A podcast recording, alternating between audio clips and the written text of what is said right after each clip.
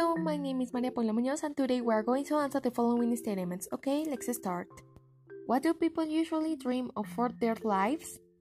They usually dream of career or their dreams, also with material links, possibly traveling and knowing other countries or doing activities outside the everyday.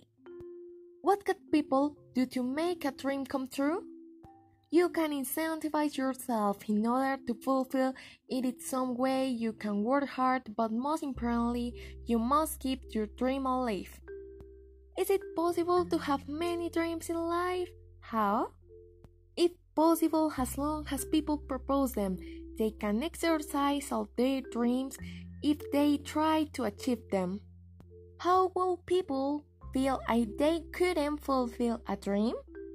I feel like they will be terribly disappointed because they are reaching the end point of leaving everything in a certain expression that is was flying away. And that's it. Thanks for listening.